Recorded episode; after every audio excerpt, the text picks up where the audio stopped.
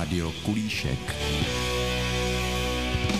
Dobrý den, vítám u mikrofonu pana herce Jana Budaře. Dobrý den.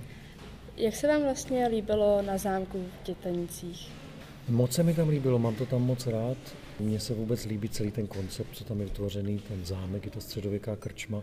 Byl to i jeden z důvodů, že se mi tam líbilo, že jsem oslovil pana majitele Pavla Ondráčka, jestli bychom tam mohli natočit nějaký film, a on souhlasil. A i díky tomu ta pohádka existuje. Jakou máte nejradši květinu?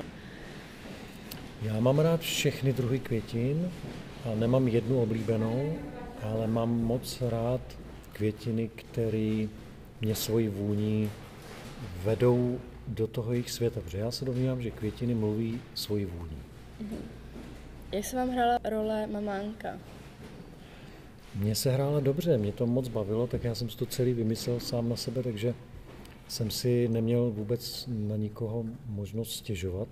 Zrálo to poměrně dlouho, ten příběh i ten film, mm-hmm. takže byla to intenzivní, silná zkušenost, při ní jsem se strašně moc naučil. Hrálo se mi to moc dobře. A jak vás to vlastně vůbec napadlo? Bylo to z hodiny na hodinu? Ten nápad samotný o Princi Mamánkovi pohádka, tak ten byl poměrně rychlý, ale celá ta realizace scénáře pak už možná to trvalo určitě několik měsíců. A potom z toho byla i kniha, to znamená, to byl další proces vzniku té knihy, kterou jsem ilustroval. Poprvé v životě jsem kreslil obrázky ke knize, takže v součtu to mohl být třeba takový roční proces.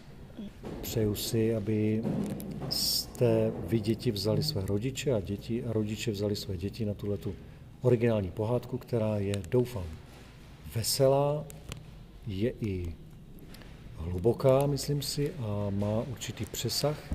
A dokonce se děje, že někteří dospělí se u ní bojí. Tak já vám děkuji za rozhovor. Já taky moc děkuji. Rádio Kulíšek.